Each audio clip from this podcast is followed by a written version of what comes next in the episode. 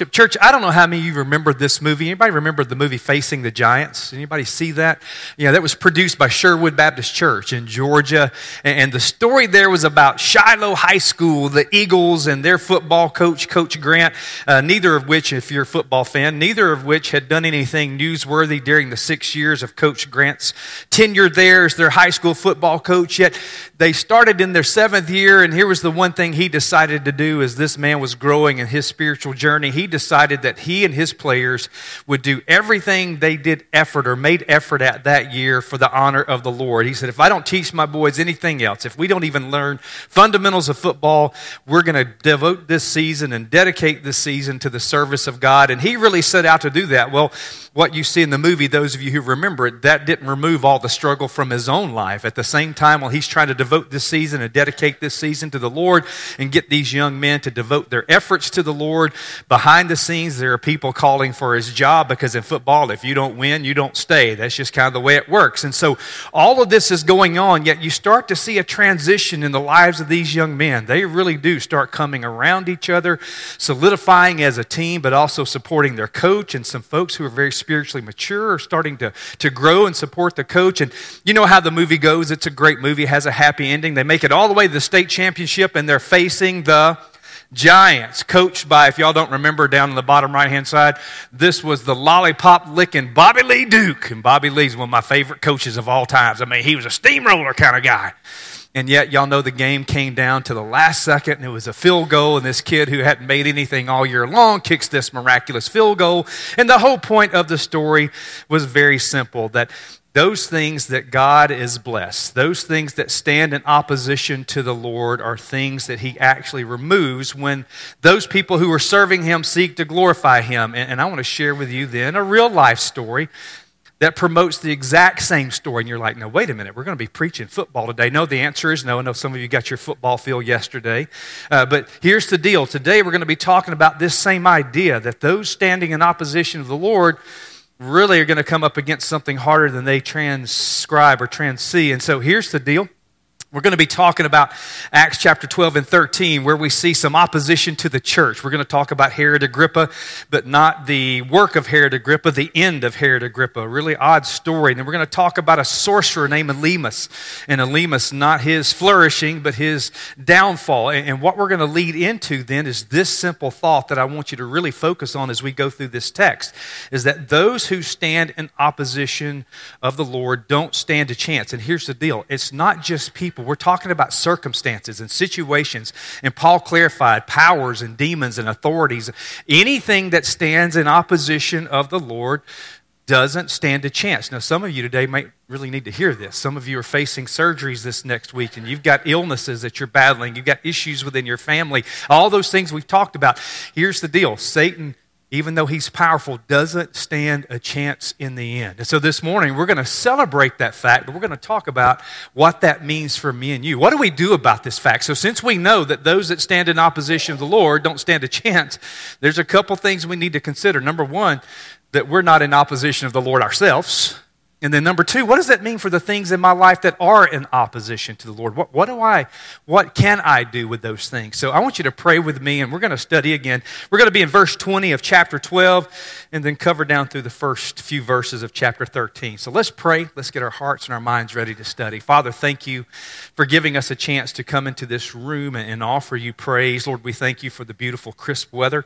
Uh, Lord, I myself, as you know, am a warm weather kind of guy, but Lord, it was absolutely beautiful uh, watching some of the fog this morning on the lake, looking at the frost on top of the rooftops. We thank you that chiggers and other things are going to take a break for a while. So we thank you for change in season. We thank you that you control all of those things. Thank you that you control this moment that in this moment that father if we seek you you say we will find you. So father we're seeking you through the inspired word that you've given us which is not a book about you. It is this revelation text that is from you. So reveal to us today what you would have us learn about you. Give us wisdom then to understand what you're teaching us about you. Give us greater wisdom then to apply the truths that you do reveal about yourself to us but Father, I do pray that you would gift us with faith today to understand that this principle is not a story. Father, this principle is absolute truth that anything, anyone who stands in opposition to you does not stand a chance. You are Almighty God. As Richard was leading us to sing, you are Lord God Almighty.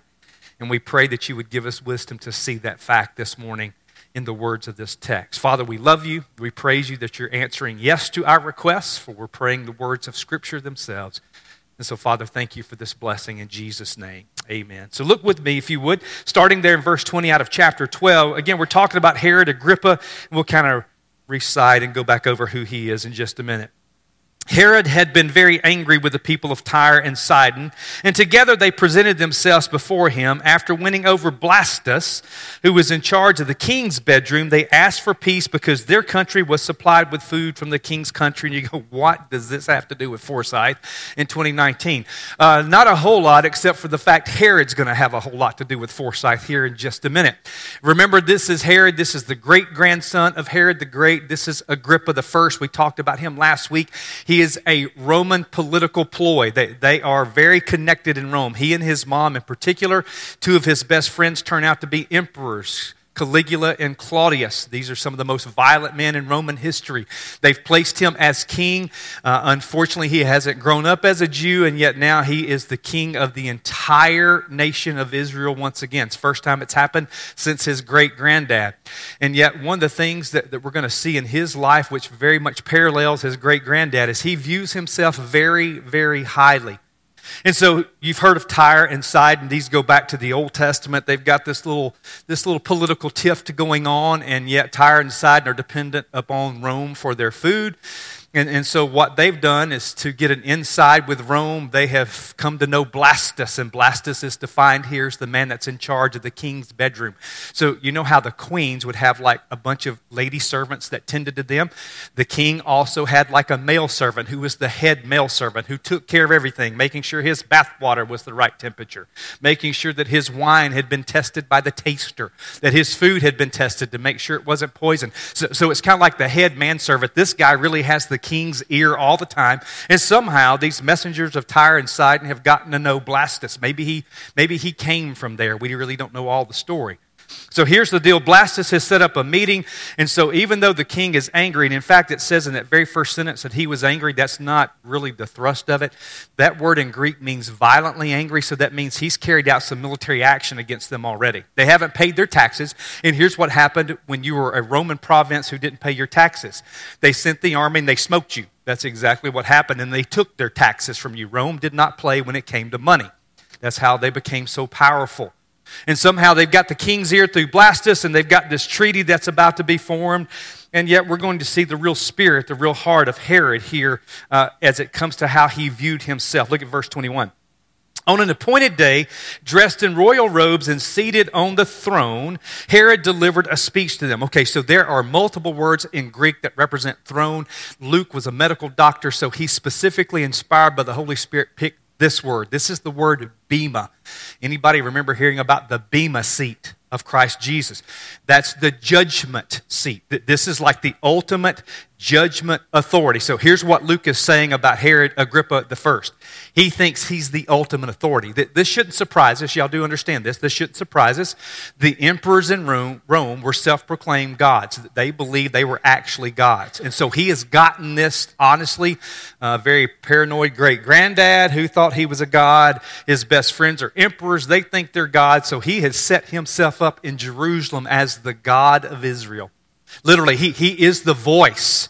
He is the one virtually promoting himself and claiming, therefore, to be God. And so there's going to be a repercussion for somebody who stands in opposition to God because what is the first of all the commandments?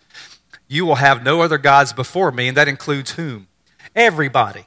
And so you can't even have yourself as God before me. And so, so here's where the trouble comes in the assembled people began to shout, It's the voice of a God and not of a man. And we go, Well, well that's really not Agrippa's fault. That's what the people did. Yet the responses, the responses are very different compared to Agrippa and people like Peter. Y'all remember when Peter went to Cornelius' house? Cornelius is a powerful Roman centurion. In fact, he controls hundreds of men. He would have been very politically connected, very militarily connected, and probably was a great warrior himself. Peter shows up at his house because he has been told by the Holy Spirit, have this guy Peter show up. Peter shows up. What's the first thing the centurion does?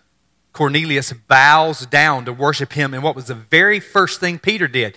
You stand up. I am a man just like you. You stand up. We, we do not accept the worship of people. We don't accept this type of praise because that belongs only to God. However, Herod Agrippa I has set himself up on the bema seat. Luke uses this word on purpose. He considers himself the judge of the people when God is actually the judge of the people. And when they start claiming he's speaking with the voice of a God, so, so they're ascribing to him Godship, what does Luke not include? He leaves out that Herod in any way said, No, no, stop. I'm not God. That belongs to him. That's his glory. Worship belongs only to the Lord. It's obvious that Herod Agrippa just soaked it. in. Oh, yes, yes, yes. He just received their praise as though he was a God. Now, notice, remember, the Lord always will come against those who stand in opposition of him. Herod Agrippa has been causing great persecution of the New Testament church, the very early church. Look at verse 23. At once, the word there is evtheos, it's immediately. At once an angel of the Lord struck him. The word struck him is patasso. Patasso is a very violent word in Greek. It means to slay, so as to kill. So, so he didn't just like go strike him.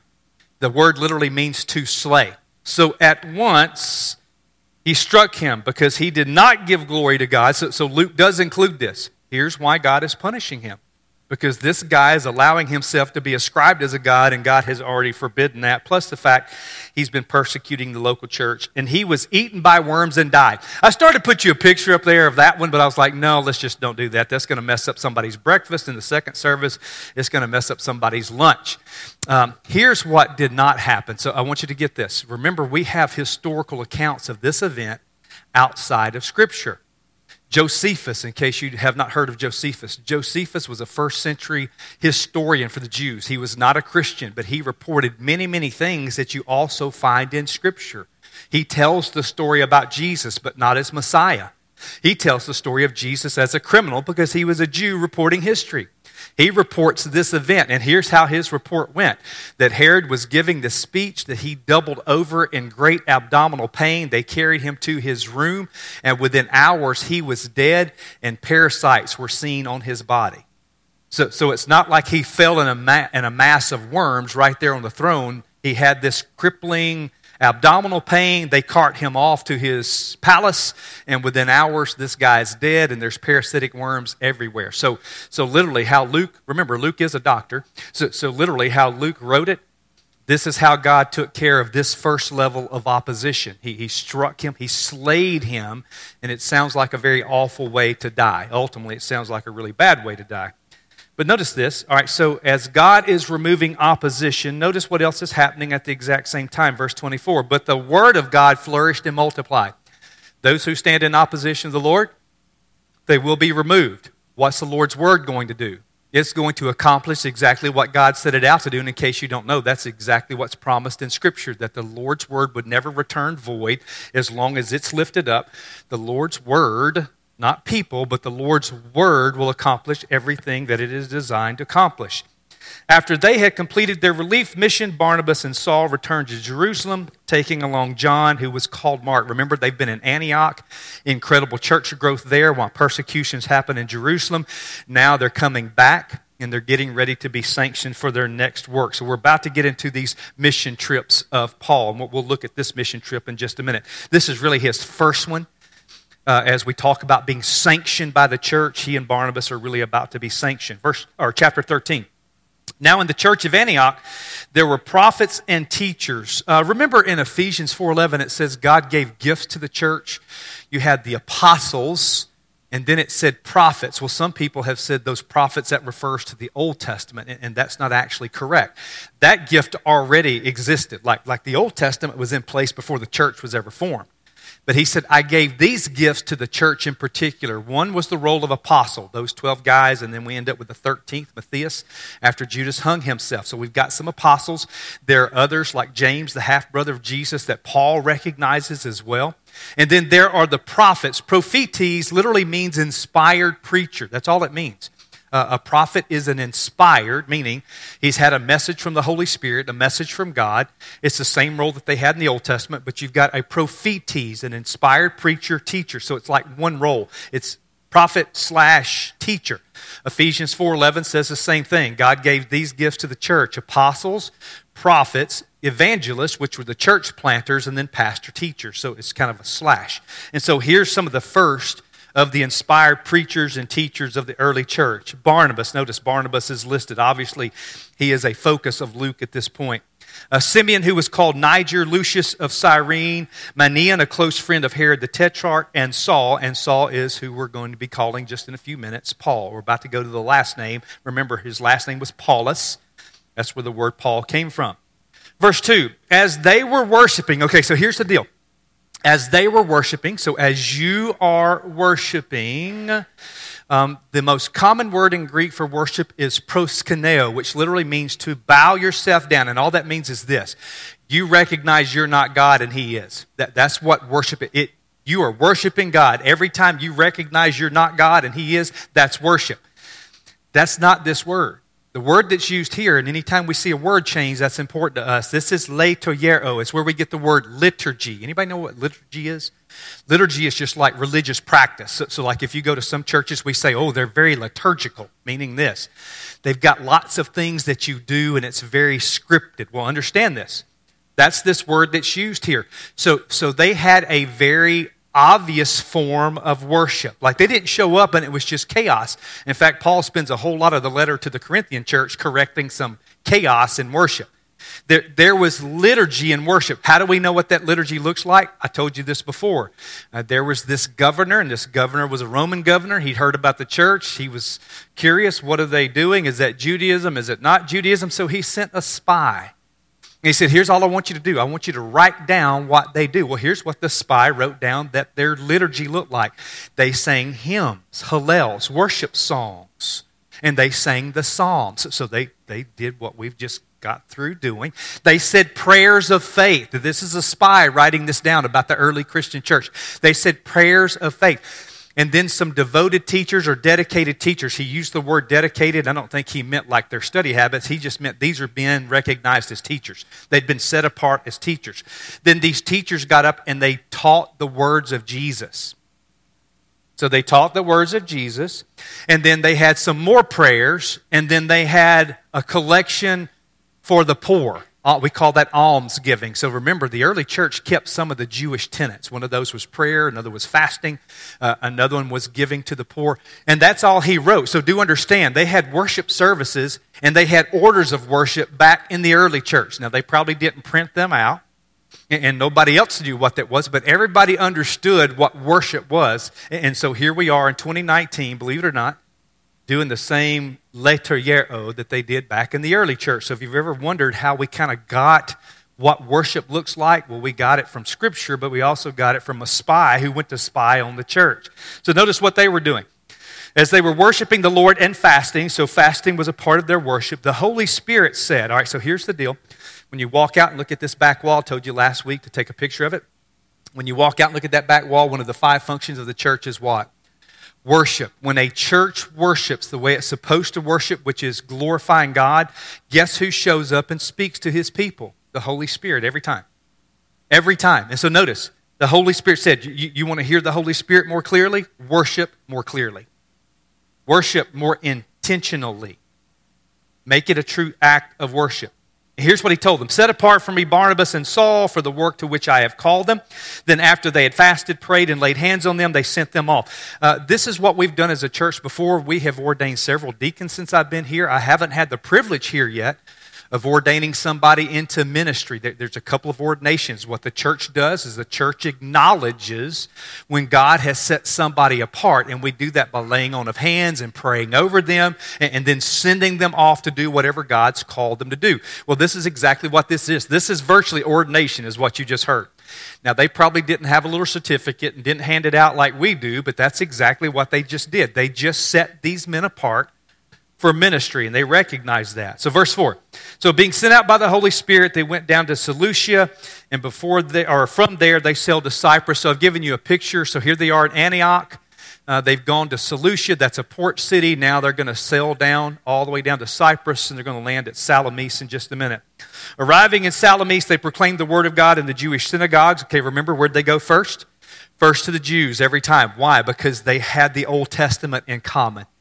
So they went to a place where they had some scripture in common, and then they would just expound on it and say, Hey, all these prophecies about Messiah, let us tell you who Messiah is. And that's when they would get stoned every time.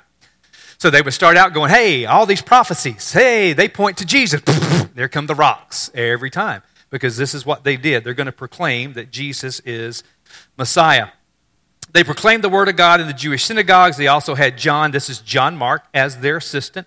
When they had traveled the whole island as far as Paphos, they came across a sorcerer. Okay, so um, sorcerer can mean a couple things, but Luke was very specific in the word that he chose. It's magos, where we get magician, and it means literally, it means in Greek trickster. So he's not saying this guy actually has evil powers. Now, he may be motivated by evil, but what he's saying is this this guy's tricking the people. This is all deceit. This is not real. He has no real power, yet he is tricking the people. He was a Jewish false prophet named Bar Jesus. Um, bar means kind of instead of or in place of. So, so he, he is claiming then some messianic title. He, he's tricking people to thinking he has power, and he's claiming some form of messianic power. That's all this means. That's why he's called Bar Jesus. He was with the proconsul Sergius Paulus, an intelligent man. This is kind of cool. Now, this is Luke, a doctor, saying Paulus is a pretty sharp dude. And so that's going to be good because remember, belief is something that happens in the mind. This man summoned Barnabas and Saul and wanted to hear the word of God. Why? Because it's obvious the Holy Spirit's going before them. The Holy Spirit has led them there, and now this guy wants to hear the truth about God. But Elymas, the sorcerer, that is the meaning of his name. Here's what that means Elymas is an Aramaic term, and what it means in Aramaic is sorcerer. So, so, so literally, his name is sorcerer. He opposed them. Remember, those who are in opposition to the Lord, what's the Lord do? He overcomes, removes whatever he may do opposed them, and tried to turn the proconsul away from the faith. Let, let, me explain to turn from. He's not telling him not to believe. The word there is diastrepho. He uses the exact same ploy that Satan used with Eve. Eve never Eve was never told by Satan not to believe God. Not once was he he didn't say, "Oh, God's a liar." Satan never said that. What did he do? He took truth and he perverted truth. That's what this word means. All he did was was take truth. Hey, man, that Saul and that Barnabas, mm, yeah, they're teaching scripture. Oh, but proconsul, you need to. He, he would put a spin on it. He would pervert truth. So he doesn't say they're lying. He just says you need to be cautious. But Saul, also called Paul, so now Saul is Paul, Paulus, filled with the Holy Spirit, stared straight at Elymas. Listen, Paul, I'm telling you, before he got stoned to the point of death, this dude was a fighter. We know that he was because he tried to eliminate and murder the church. Uh, and so, again, he's got his stare, you know, the stank eye, we call it. He's got the stare on Elymas. And he said, You are full of all kinds of deceit and trickery, you son of the devil, enemy of all that is right. Ekthros, enemy means in opposition to. What are we talking about? Anything that is in opposition of the Lord is going to be defeated, it's going to be overcome, it's going to be removed. Won't you ever stop perverting the straight paths of the Lord? Straight and narrow are those who come to Jesus, broad, wide are those who do not. He's like, okay, there's a path of people trying to get to the truth, and you're perverting it. You're, you're causing there to be a diversion. You're leading them against it. Now, look, the Lord's hand is against you, those in opposition of the Lord. You're going to be blind, and you will not see the sun for a time. The word time there actually means an era or an age, so this sounds like it's long term, not temporary. Immediately a mist and darkness fell on him. Okay, so when I say darkness, here's what you think a mist, so it's kind of cloudy, but it gets really, really black. That's not the word. The word there for darkness is skotos. Skotos is the abode of evil. So not only can he not see clearly what is now impacting his mind, fear and anxiousness of evil. He is fully aware of all the evil that is now around him and maybe even in him. This guy could very easily be possessed. And so the Lord has taken his hand off completely and now put this negative curse on him. And he went around seeking someone to lead him by the hand. Then, when he saw what happened, the proconsul believed because he was astonished at the teaching of the Lord. Once again, the Lord's word accomplished what it was set out to do. Church, when I was studying this, this reminded me of Saddam Hussein. And again, this is not a political statement of all. This is not something saying I'm pro war. I'm just telling you, this reminded me of kind of what took place with Saddam. Y'all remember he was captured and he was literally down in a hole like the rats. So here, here's a guy who was one of the most powerful men in the world, reduced to cowering down in a hole, and one of our military forces snatched him up. And so they take him to stand trial before this newly established government. And what you may not remember about that was the four men he had to stand in front of. One of those men had been in one of Saddam's torture chambers. So, so, one of these men knew exactly what Saddam had done. In fact, Saddam was credited with about 2 million deaths, in case you're not, Y'all don't remember all that. All of it genocide, much of it his own people. Chemical warfare, all kind of experimental type things, just evil stuff, very similar to what the Nazi government did. But if you never saw the news relating to this, he spent 30 minutes in front of this new judging council. They confronted him over the deaths of all these people and the actions that they had listed. Literally, they had all these crimes listed out. Did you know not once, not once did he ever acknowledge any of that. In fact, he justified all of his actions and he was defiant to the core. In fact, he cursed their God. Now, keep in mind, this is a Muslim nation, so he cursed Allah, but guess who he also cursed? I don't know if y'all remember this or not. He cursed the God of the Americans, the God of the Christians. Now, here's what was kind of funny to me. Saddam Hussein, as evil as they get, views our nation as Christian, and over half of our nation doesn't view itself as Christian. That's kind of weird. Uh, but, but again, even this enemy, he cursed Allah, which again, you and I believe is a false God, but he also cursed the God of the Christians. He didn't call him by name. He said, But I curse the God of America. I curse the God of the Christians. Uh, about three days after that, this was the next picture we got of Saddam. Uh, Saddam Hussein was hung Three days later, he was sentenced to death, and this is what took place. And so, again, what this reminded me of was this not again that I'm promoting war, that this was a holy war. Here's what I'm saying God is never in favor of genocide, no matter who you are, what your religion is. If you're killing thousands upon thousands of your own people, at some point, God will get involved, and God will bring destruction to that, and it is going to fall. And so we're right back to that same thought that whatever, whoever, anything that stands in opposition of the Lord does not stand a chance. I mean, it's not a chance that they're going to win because you're going against the God, creator of the universe. So, what is our challenge in all this? Well, here's the challenge I want you to focus on, but I'm going to end someplace a little bit differently. But, however, this is where we want to start. We want to avoid ending up on the wrong side. So, here's what I'm saying you want to make sure you're never standing in opposition of God you want to make sure you're never standing in opposition of God. And you're like, well, Justin, that's an easy one. Man, you know, I may not be the brightest bulb in the bunch, but I'll, I'll tell you this I'm definitely not dumb enough to take on God. Okay, so, so let's talk through a couple of things I want you to consider, but then I want us to end differently when it comes to our time of prayer. Number one, assign credit where credit is due. Remember what Agrippa the first did? People started recognizing him as God, and what did he do? Oh, he just soaked it up. He never once downplayed it. And here's what you would say to me as a Christ follower I would never say I am God. You know what? And I said, I guarantee you wouldn't. You're so smart, you would never do that. But, but here's what I know that we also do I also know that we substitute a lot of things in place of God as our top priority work, family, hobbies, convenience, happiness, which is not the same as joy there's lots of things that Christians put in place of God. Not in a blatant way. We're not claiming, Lord, I'm going to hold up my work as God and you come second to work. We would never say that. But yet, if I were to look at your calendar and how much time you spend working as opposed to how much time you spend in the Word or in prayer or in fasting or in worship, what would that reflect when it comes down to the calendar? Even family, something that God created for our benefit and our joy, can become an idol and a God to us as opposed to the God of the universe being God to us. And sometimes it's not what we blatantly do, it's what we don't do. You remember I said less than half, less than 50% of our nation claims to be Christian now. Were y'all aware of that? Less than half of our nation claims to be born again, evangelical Christian.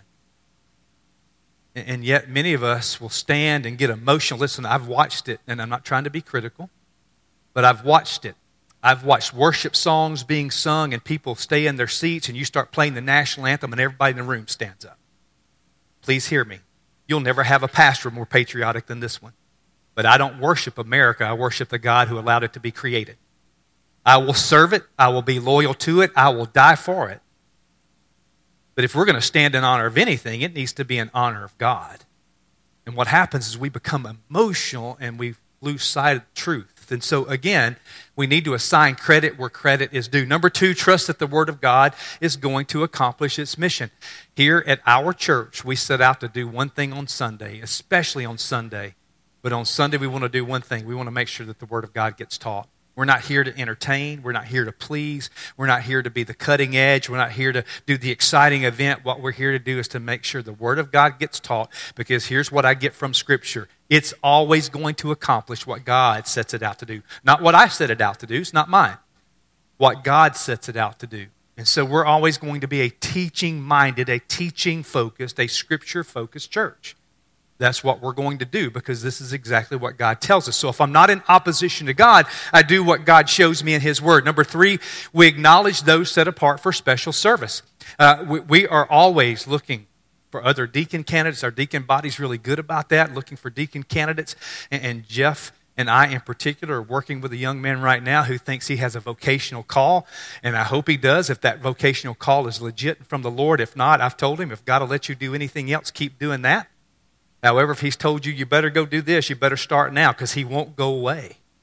He'll just keep pestering you until you do what you're supposed to do. And so, again, we're always to be looking for those that are set apart for some type of special service. And, and, that can be church world, but that can be as an educator. Listen, there are no greater influencers in the world than teachers. None our teachers and those that work in our school systems, there are no greater influences. But here's the other thing we need to be looking for, and you need to be encouraging your kids and grandkids. Y'all, we need Christian politicians. You want things to be changed at the top? Then we need to put Christians at the top. Right? Yeah, that's the way it works. We love to gripe and complain about the top, but, but are we doing anything to generate and, and, push our own kids towards those roles? That was never done with me. I'll be honest with you. I'm not being critical of my parents or my church. No one ever mentioned to me, hey, you, you, you score pretty good in school. You need to think about politics. I don't know that I would have been interested. I really don't know, but nobody ever mentioned that to me. Politics is what somebody else does. No, actually, we need political Christians. We need Christians pushing the agenda of Scripture. Less than 50% of our nation now professes to be born again. And then finally, number four, be discerning in order to determine validity. What I mean by that is this remember Elymas, the sorcerer? He was tricking people into thinking what he said was true. Remember, his name was Bar Jesus. He's a false prophet. He's not just a magician, he's a false prophet. Listen, uh, it's amazing to me um, that there's a lot of false prophets that get really built up and at some point their empires come crashing down. Uh, the most recent Benny Hinn. Again, not being critical. These are statements he made about himself, not me. He, he has pointed out that all this stuff was rigged and set up and fake. I'm not going to sure what they're going to do with the millions of dollars that they've taken from people. Uh, we'll see how that plays out in the future.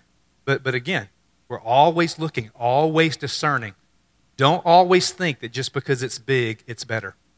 Don't always think just, just because it's popular, it's true. Be sure you know what truth is so you can then discern truth. But here's how I want to end. Okay, so, so, we've talked through this. I think this is what our text teaches, but this is an aspect that I didn't put on the screen that I just want you to focus on for just a minute.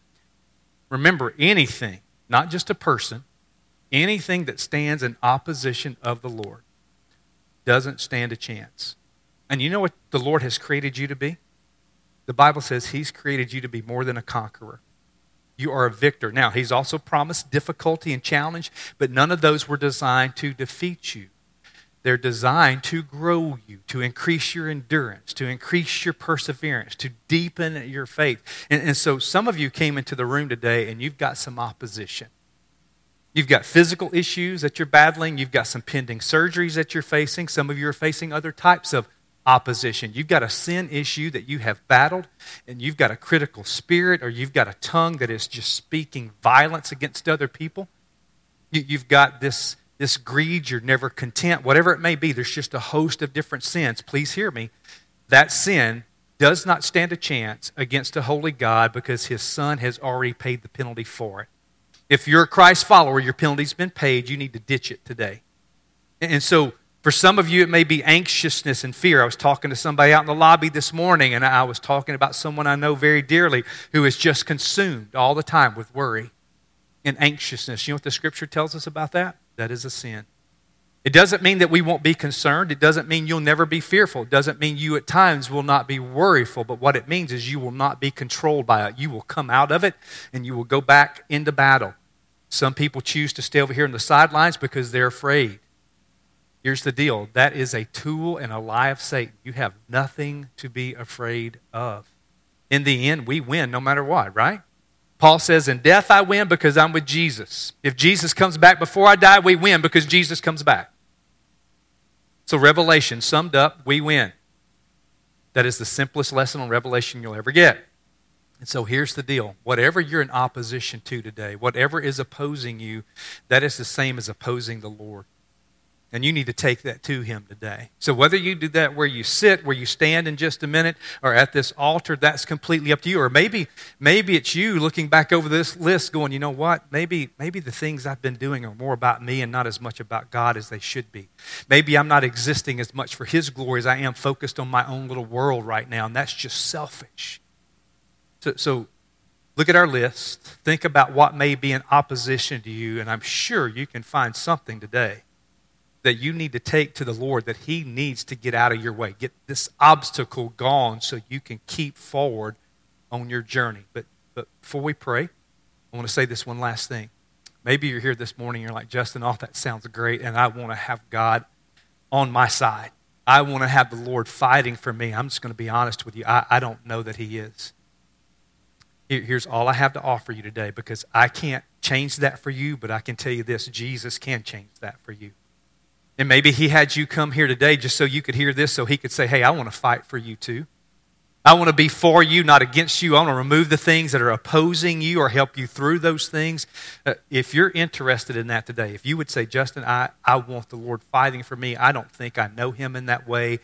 Can you help me? The answer is yes, but here's how we do that in our church. When I start to pray in just a minute, everybody's going to be standing. Here's what I want you to do right when I start to play, pray. I want you to walk right over here to these doors. And there's going to be some members of what we call our prayer response team, and they're going to be there to greet you. Uh, they've been praying for you already, and you're like, they knew I was coming? No. They're trusting that the Lord's word's going to do what it's supposed to do. And here's what they're counting on. When they stand over there every Sunday, they're waiting for somebody to come to them who just says, Hey, I want the Lord fighting for me.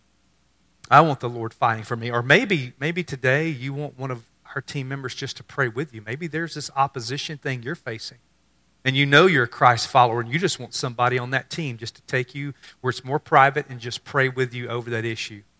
Whatever it is the Lord wants you to do, this is our time to respond.